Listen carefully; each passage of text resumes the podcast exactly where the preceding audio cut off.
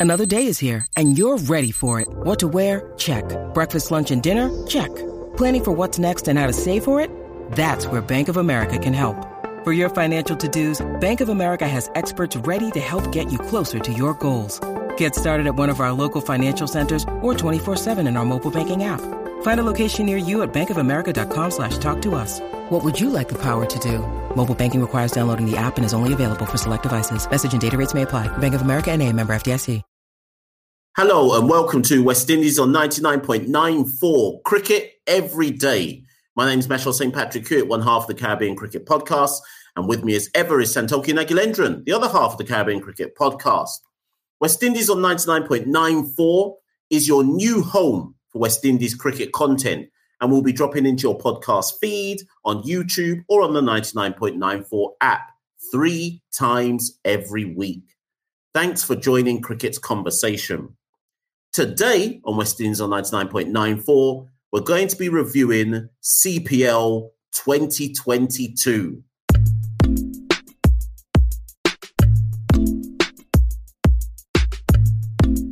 Santoki, take it away. Yeah, and it was a Friday night at Providence Stadium in Guyana when Brandon King launched the six to bring the title back to the Jamaica Tallawahs. Jamaica Tallawahs won the 2022 Caribbean Premier League against all odds. I think it's fair to say. Um, not many people predicted them to even get to the playoffs. It was a real underdog story this season, and they sort of prevailed by coming clutch in the last week, winning two playoff games and then the final against Barbados Royals, who were the favourites. Now, before we get into the stats and anal- analysis of the players, Mash, as a Jamaican, how did it feel to see the Tallawahs prevail it must have been a bit more sweeter as well, knowing they had that underdog status throughout the tournament.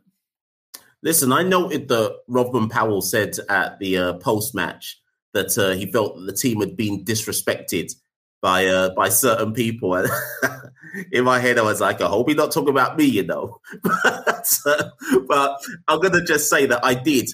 I, I did disrespect the team with chest in some regards by saying that I didn't think they were a good side and I didn't think that they'd be able to be serious contenders uh, for CPL. But um, I've been made to eat my words, and thankfully so. I mean, I don't know where we rank it, Santoki, in terms of all time CPL victories, but it must be up there in the context of completely unexpected victories. But that might speak more to Santoki the fact that this wasn't a stellar year. And that's not being critical of CPL as a product. I just mean that maybe this was an apt victory for this year's CPL because there was only one standout side and everybody else was just much of a muchness. So maybe it made sense that the team who just came good in the clutch just won the tournament because other than Barbados, there really wasn't. I don't even think it's harsh talking. There really wasn't any other team to talk about. Yeah, 100%. Barbados was the one standout team, and everyone else traded wins and losses. I think the Tallawahs essentially bookended the tournament. They won the first few games, and then they won the last few games when it mattered, and that essentially got them home. Um, I was thinking about previous CPL winners. Obviously, we've had Trinbago Knight Riders dominate. Um, so that that's been a real that's been the narrative for the past few years. Last season was an underdog story with the Patriots prevailing, but even then they did it in front of their home crowd in front of St Kitts. For Jamaica to go to Guyana Providence Stadium eliminates the Zouks and then Guyana in front of that passionate crowd, which for me was a real turning point. And then upset the odds against Barbados. It really was an underdog story. Probably the most unlikely win we've seen in CPL history, I would say, um, in the context of what they've done. But Mash, there's there's a lot to talk about. I mean, a lot of narrative arcs. I mean, it's, I talked about Brandon King hitting the six, um, but it would be unfair to label him as the only ingredient for success. We've got to talk about one guy who we threw shade on, we dismissed him, Shamarh Brooks. Now, Shamarh Brooks, if we're talking about underdog stories, I think it's fair to say he played one of the all-time great weeks in T20 history. I mean, the two games, 100 and what is it, 102 or something, or 50, 52 balls, um, and then he top scored again in in another playoff match. What was that transformation match? Do you just think it was a case of his back was against the wall, the pressure was on him, and he just sort of let loose? do you know what? If I if, if I focus on the, the the kind of the iconic innings against the Amazon Warriors, what was interesting about that innings by uh, Brooks? It wasn't a slogging innings. And I always say this if, if anyone's had the chance, if you didn't watch it live and you've had the chance to watch the highlights back, it was just kind of standard cricket shots, if there's any such thing. He he didn't have to reinvent the wheel to play that innings. He played through the line, played true. And as we already know about Brooks in terms of ODI cricket and, and some aspects of his test cricket, he's a touch player. And the innings against Guyana was very, it's hard to explain it, but it was very much a, at a strike rate of 200. He was a, he, he was a touch player at a strike rate of 200. It, it was an absurd, it was an absolutely absurd innings. And I'm sure Shamarh Brooks would say, well, I was just showcasing the talent I've always had uh, in T20 cricket. But uh, no, I wouldn't buy that. Such was the absurd nature of that innings that one, it elevated himself into the pantheon of all-time great innings in, in, in CPL, but also it it showcased a side to his game that I don't think hitherto people people had seen. And I guess the greater question, Santoki, is is this finals week performance by Shamarh Brooks enough for him to get a reserve place going to the World Cup? Because I would say yes. Yeah, I would say he's definitely thrown his name into the mix. I mean, just to correct myself, he scored 109 of 52, which was unbelievable innings. And I think, as we said, the scarcity of talent in West Indian cricket at the moment means if you do hit a century, in the CPL, you, your name's got to be in the mix for getting into the international side. I think the timing of it as well means selectors it will be on the forefront of their minds. He's produced two stellar innings, and more, importantly, they've been in pressure environments. Um, so I think that will that will obviously play a part, and it wouldn't surprise me to see him shoehorn his name into that reserve list. But it's also important to remember that also reflects on the bowling of the guy in the Amazon Warriors as well. Odean Smith, if we're talking about all time iconic innings from Shamarh Brooks, all time terrible bowling performance from Odean Smith, giving away 64 runs for his four overs. So he was certainly helped by a bowling attack that we won't see at the World Cup at that, that sort of standard. Um, but again, that highlights the point you sort of made at the top of the show. It was it was a mediocre year for most franchises in, in the tournament, and sort of Jamaica just managed to get their head above above the water. Now, Mash, we talked about Shamarh Brooks, um, another player who you've mentioned briefly there about being disrespected, Rovman Powell. Now, Rovman Powell, he's captain the side, he's vice captain of the West Indies side. As a captain, as a leader, sort of what what is your opinion on him in this tournament? How well has he stood up? Yeah, I think um, Rovman spoke about there being a leadership group within the team. So he was very much quick to kind of deflect from this idea that it was him alone in the saddle leading the side. But I think no lesser man as great as um, Ian Bishop spent a lot of the tournament saying, "I'm very impressed with Rovman's leadership," and I was as well. I, I, and forget the the kind of Jamaican sentiment here. I thought Rovman led his team well, and the best captains get the most out of their side, irrespective of the quality. You and I did an episode. I think it was it might have even been the last episode where we looked at the Tallawahs in, uh, uh in, in detail and if we're being honest, Santoki, the Tallawahs had two real strike bowlers, Mohamed Amir, uh, Amir and uh, Imad Wasim. Then if you look at their batting, they had through the tournament two real batters Rovman Powell and Brandon King. Yes, Brooks came good in the clutch. I guess Raymond Reef would say, put me in that equation as well. But it wasn't like it was a vintage side, Santoki, where talent was just coming from all offices all the way throughout the tournament. And maybe some would, maybe some of the Tallawahs would say, no, we were, we were low key, relatively consistent. I'm not sure I buy that. I'm not sure I buy that. I think Rovman managed to get everything he could get out of that side. And in particular, as we said already at the top, in the clutch when it mattered most, he got even more out the side. And let's not forget, Santoki, they didn't even have Mohamed Amir in the final. And I think that puts the final in more, con- uh, that puts the final victory in even better context. They lost the top wicket taker in their side and still managed to what restrict Barbados to what was it 161 for seven or, or, or something or something to that effect. So it, it doesn't all come down to Rovman, but it would be foolish to not to not highlight how good his captaincy was. What I won't do, however, and, and, and what people I want to do in the Caribbean is have knee jerk reaction. So I can guarantee you now, Santoki, this is what's going to be going on in the Caribbean. Shiv should captain West Indies. Curtly Ambrose should be involved in West Indies uh, backroom staff, and Rovman should probably captain some West Indian team. I guarantee there are people in the Caribbean right now kind of knee jerk reaction of saying that's how we're going to revitalize West Indies cricket. But I'm, I'm, I'm, not I'm not here for that. We can. It's possible to praise a performance, and we must praise Shiv, and we must praise Curtly and Andre Andre Coley and the backroom staff. But that doesn't necessarily mean that we extrapolate that wider at this point in time. Yeah, hundred percent. And it's also interesting. What do you make of sort of the CPL has been keen to emphasize over the years that it's a franchise tournament. Um, it's not a na- it's not a national tournament. But as we've seen with Trinbago, they've recruited a lot of Trinidadians over the years as the core of their side. The Tallawahs did as such this year. They've got Brandon King, uh, Fabian Allen into the fold, and I think that culture, that Jamaican culture, helps Rovman Powell. If you look at, you mentioned uh, Mohamed Amir being ruled out of the final. Nicholson Gordon came in and took three wickets, bowled at the death.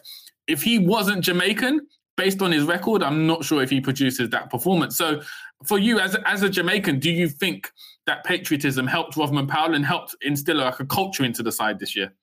Yeah, um, I'm with you 100% on that, and and I guess the reason why I've, I've alluded to it before, but Rovman had said last year. That was the aim to get more Jamaicans into the side, not because it must be a Jamaican only team, but given how bad the Tallawahs have been as a franchise three years preceding uh, this particular CPL, I, I think there was very much an ethos of the only way to revitalize the Tallawahs, so to speak, is to get at its core a Jamaican core and identity. That doesn't mean that um, Chris Green can't uh, acclimatize or Mohamed Amir can't acclimatize or Imad Wasim. And in per- certainly in the sense of Imad Wasim and Chris Green, they've been around the Tallawahs for enough time now anyway. But I think if you go through the, the heart of the team, what, King at the top with Kennar Lewis, Rovman coming in early, Fabian coming in um, at, at, at, the back end. As you say, Santoki, perfect example. There is no way Nicholson Gordon gets picked for any other franchise. I, absolutely, I don't care what anyone says. There's no way, even with his good first class form uh, pre CPL, there's no way Nicholson Gordon gets into any side without being or into another franchise. It's his, it's the fact he's Jamaican. It's the fact he had good form that gets him into the Tallawah side. And to be fair, his performance is stacked up. So yes, do do I think that was important? Yeah. Now some might say, well, if that's the case, why didn't it work for Trinidad? I think with Trinidad, though, they're kind of at the end of a cycle.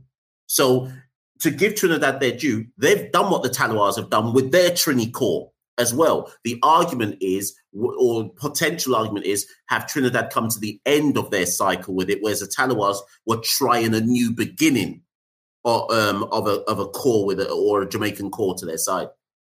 Yeah, hundred percent. Um, and as, as you mentioned that Mash, I think we're going to go to a quick break and we'll be back on the other side with looking at some more CPL highlights and lowlights. You're listening to Cricket's Conversation on 99.94. Whatever your team, we have the show for you on podcast, YouTube, or on the 99.94 app. We have India, England, South Africa, West Indies, and now Sri Lanka covered. If you want to find us, the best way is to follow us on social media at 9994DM by downloading the 9994 app or Google 99.94 on podcast. We speak cricket. Okay, now Mash, we we talked about uh, the Jamaica Tallawahs, the upsides, the performers. Essentially, for that playoff round week and the final, they were playing almost with ten men. Kennar Lewis got two two ducks in a row. Is that someone? Is Kennar Lewis, as you said, he's Jamaican, fits the ethos of the side? Would you give him another opportunity in the side next season, or do you think, looking long term, Brandon King needs a replacement opener to partner with him? It's a very good question, Santoki. I don't.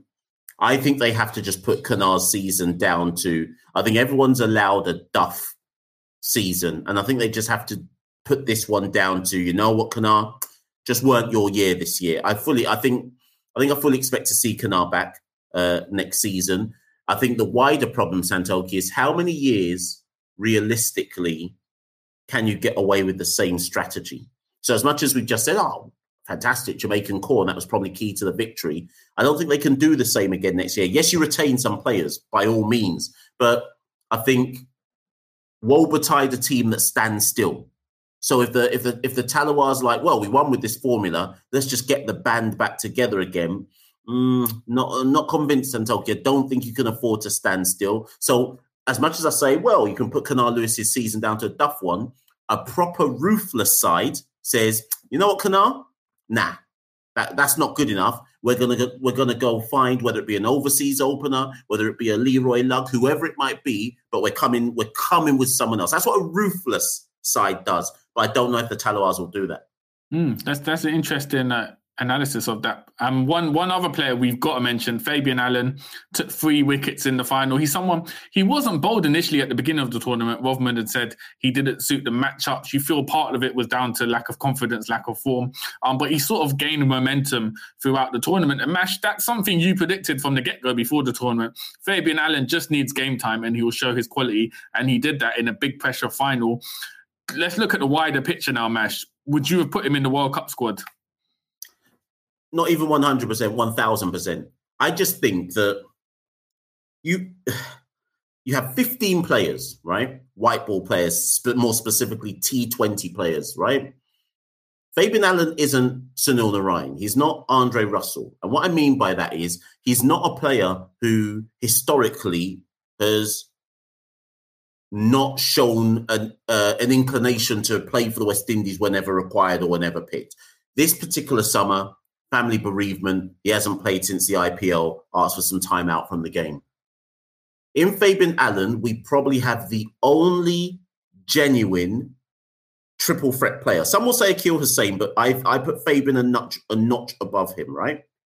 Akeal, for me, Fabian's the best fielder in the in the in the region.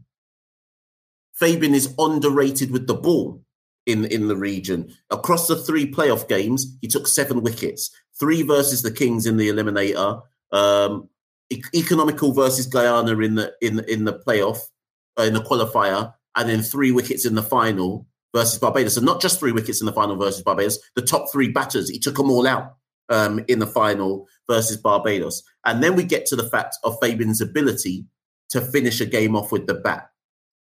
I just find it hard to believe that any West Indies side doesn't take a gamble on Fabian. Now, I'm fully expecting that Fabian will go to the World Cup as a reserve player. I'm fully expecting that. But if I was him, I'd still be gutted because there must, if there's a place for Yannic Cariah, there must be a place for Fabian Allen as well. That's all I'm going to say. Yeah, no, he's he's he's what you'd say is a is a truly world class player. It's unfortunate that obviously he's had personal circumstances this year, which has hindered his game, no doubt. But as you said, the quality's been there the the back the catalogue of quality over the years is there. So for me, it's a big gamble for West Indies not to take him. As you said, he'll probably he'll get in as a reserve, but even then, it's unlikely he'll get game time as a reserve. It's unfortunate as well because he missed last year's World Cup uh, through injury. So for someone of his quality not to play a World Cup at the peak of his powers, especially when West Indies need it, is a massive, massive disappointment. But Mash, someone who is on that plane to Australia or in Australia at the moment, Brandon King, top scorer for the CPL um, this season. How did you how have you reviewed him at the top of the order? Has he solidified his place in that starting eleven for the West Indies come the World Cup? The best way I can summarize uh, Brandon King's CPL is as follows: If I was Evan Lewis, I'd be sweating. He, I mean, Evan Lewis is Evan Lewis at the end of the day, so that it sounds a bit ridiculous to say that, but you can't be top scorer in the CPL and then get to the World Cup and you're holding a drop. So I, I don't know what more I can say on it, Santoki. I mean, it, it kind of is what it is. I mean, I will. I am just intrigued what West Indies now do. If Brandon get based on Brandon's performance, we all you and I both already said that Mayers isn't holding a drop. So we always said if someone's going to hold a drop, it's Brandon King. Well, he can't hold a drop now. So somehow they're going to have to find a way to shoehorn Lewis into the side. And everyone will say, oh, well, you just move one of King or you move one of Mayers. But again, there's a synergy between those two. So I don't know, Santoki. I mean, let's give Brandon King his flowers. What a tournament. Um, left Guyana, found his form again, going back, found his form again, going back to his home franchise. But I, I think I've asked you this before, Santoki, and I've got to go back to you again. What do we do? How do we get Lewis in the side then, or d- does he just have to ride the bench? He might have to ride the bench. I think comprehensively, if you've got Mayers and Brandon King as top scorers in the CPL, they've essentially met the criteria which the selectors are looking for, which is using the um, CPL as an indicator as to who's in form and who should make it. So for me, I don't see what basis other than looking at his past um, experience and past achievements why you put Evan Lewis ahead of a Mayers or a King. And if they do do that, that opens up a can of worms. For instance, Fabian Allen. Why wasn't Fabian Allen picked based on past experiences? So for me, they've got a, that first game um, in the qualifiers at the World Cup. It has to be King and Mayers opening, um, just based on what they've done in the CPL. Lewis could still come in at number three. They could try that option, although I'm not. I'm, I'm unsure how that will work. I guess we'll find out more in the warm up games, kind of what they're looking in terms of a lineup. And also, Johnson Charles was the third highest run scorer. So the selectors have sort of been vindicated there. Obviously, um, it was a toss up between Fletcher and Charles, but Charles has really put his head above the water for the, for the last few games, and he's ended up being um, the top run scorer as well. So, all in all, the CPL, I guess, as much as we talk about the quality being mediocre, at the end of the day, the three players who you'd expect to be top of the run charts, which are three openers picked for the World Cup, they've essentially been top run scorers. So the pressure is definitely on uh, Evan Lewis. Most definitely. And then I think Santoki, if we take one final break and then let's return, let's return from that break and just look at the team of the tournament. If you love the language of cricket and want more, then head over to the 99.94 app and you can hear all of our podcasts and cricket commentary.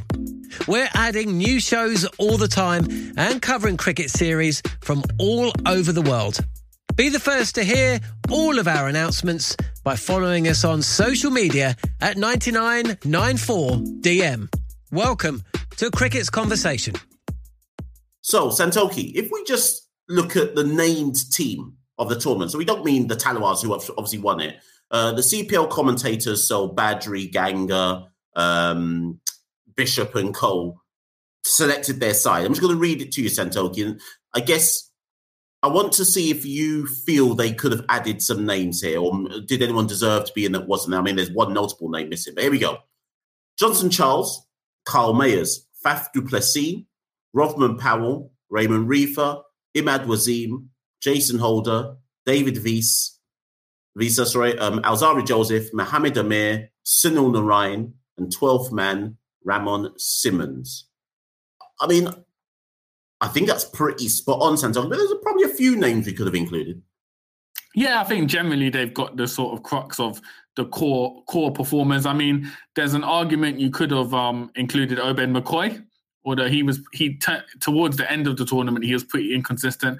But I think a lot of those names are hard to argue with. For me as well, it sort of speaks to the quality of Sunil Narayan that despite Trinbago having an all-time poor season, Narayan has managed to make that top eleven side. Um, I think his economy rate was something ridiculous, 4.6 average um, for runs conceded throughout the tournament. And that sort of, for me, that sort of is a name that stands out because he's the only name from Trinbago, but it also highlights what a big blow he is for West Indies. But looking at the rest of that side, I think it's pretty there's no major, major disagreements on my part. I think, as you said, Mash, the quality of the tournament, because it slightly lacked this season, it was easier to pick sort of the standouts. You know, Faf du Plessis, Johnson Charles, Kyle Mayers, Brandon King, all in with the runs.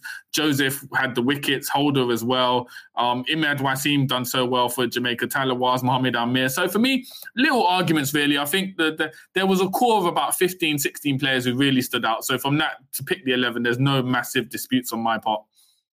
Yeah, the, I mean, the only surprising thing for me, I think I'm going to make two points.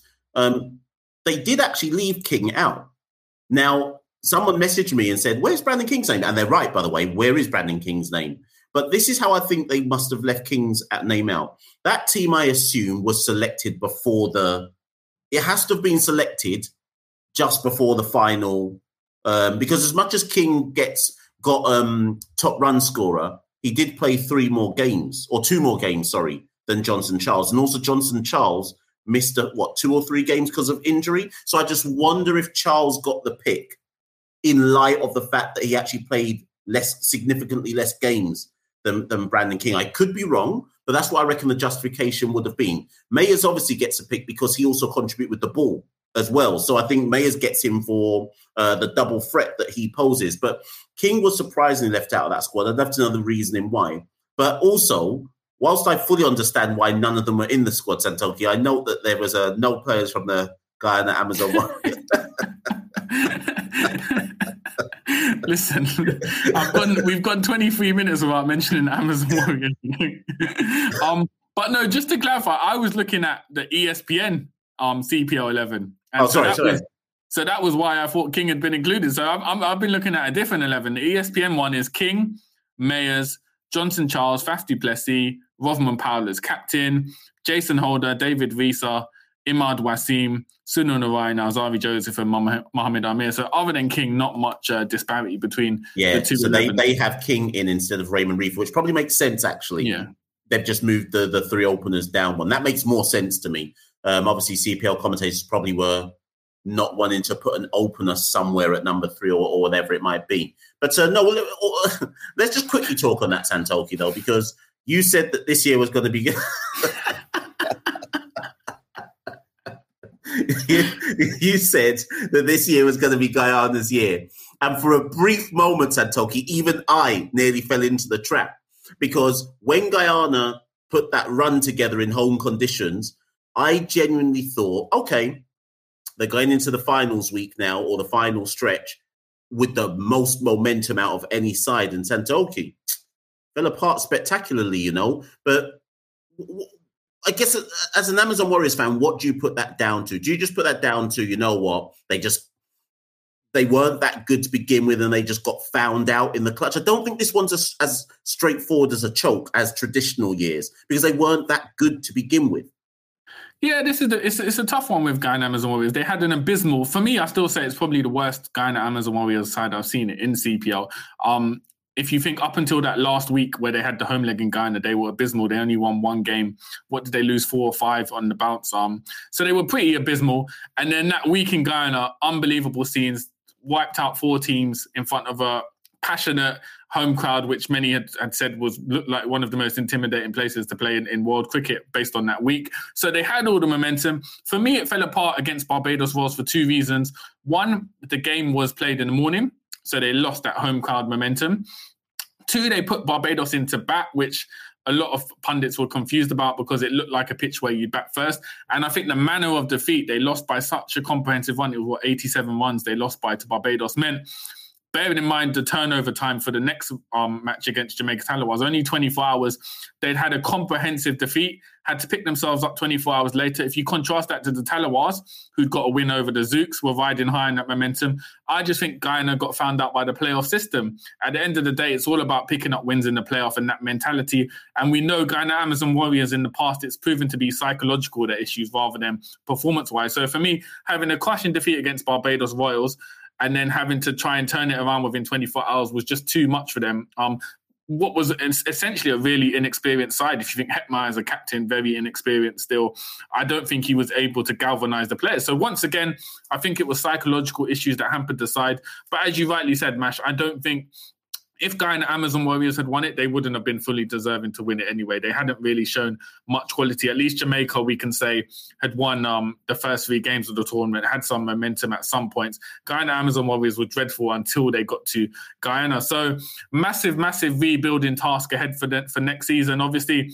the finals will be in Guyana next season. I'd imagine most Guyanese would not accept the Warriors not being in the final. It'd be interesting to see if uh, Omar Khan uh, the director of the franchise, gets the checkbook out and says, "Yo, Shiv Chanderpaul, name your price. What what would it take for you to come back home and bring the title home?"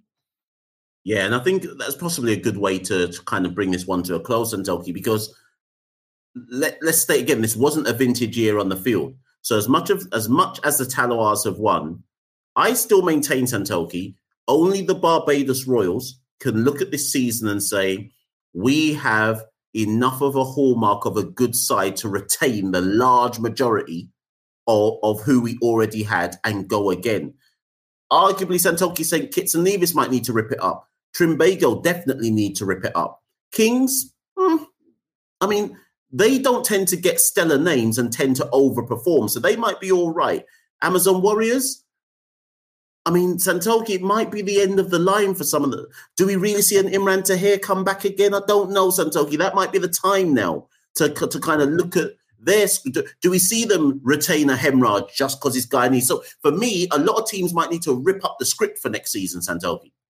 Yeah, and I I don't even think Hetmyer would be at Guyana Amazon Warriors next season. I can see him getting lured to the Barbados Royals just because he's part of the Rajasthan Royals, just to have that consistency with franchises. So I think there'll be massive overhauls in particular for the Amazon Warriors and Trinbago Knight Riders. So it'd be interesting to see kind of who they recruit, what players, what staff, um, what coaching ahead of CPL uh, 2023. But Mash, we've got we've got a World Cup coming up now. International international cricket. West Indies will be playing in about two weeks' time, I think, is their first game. So future episodes are going to be looking and analysing at that. And we'll be bringing you coverage on 99.94 of the warm up games, the series against Australia, any squad news, all that build up before the big tournament. Most definitely. So, people always remember rate, review, like, subscribe, share, and hit us up at Carib Cricket. We're out of Twitter jail now, people. So go and send us some messages there, and we'll see you on the other side. Stay locked in. Ready to up your game and learn more about the thrilling world of sports betting? Introducing Double Down with Breslow, the ultimate podcast about the business of sports gambling. Join me, James Breslow, and a long list of expert guests as we dive into the art and science of the sports betting industry. Evolving regulations, technology enhancements, and the meteoric rise in the number of players makes this sector the fastest growing and most intriguing in the world. Unlock the business secrets from many of the industry's most recognizable C-suite executives, including famous odds makers, and influencers. Every episode of Double Down with Breslow is packed with insider tips, deeply skilled analysis, and in-depth discussions. Don't miss out on the ultimate resource for mastering the business of sports betting. Listen to Double Down with Breslow on the Evergreen Podcast Network or wherever you listen to podcasts. That's Double Down with Breslow, the business of sports betting podcast.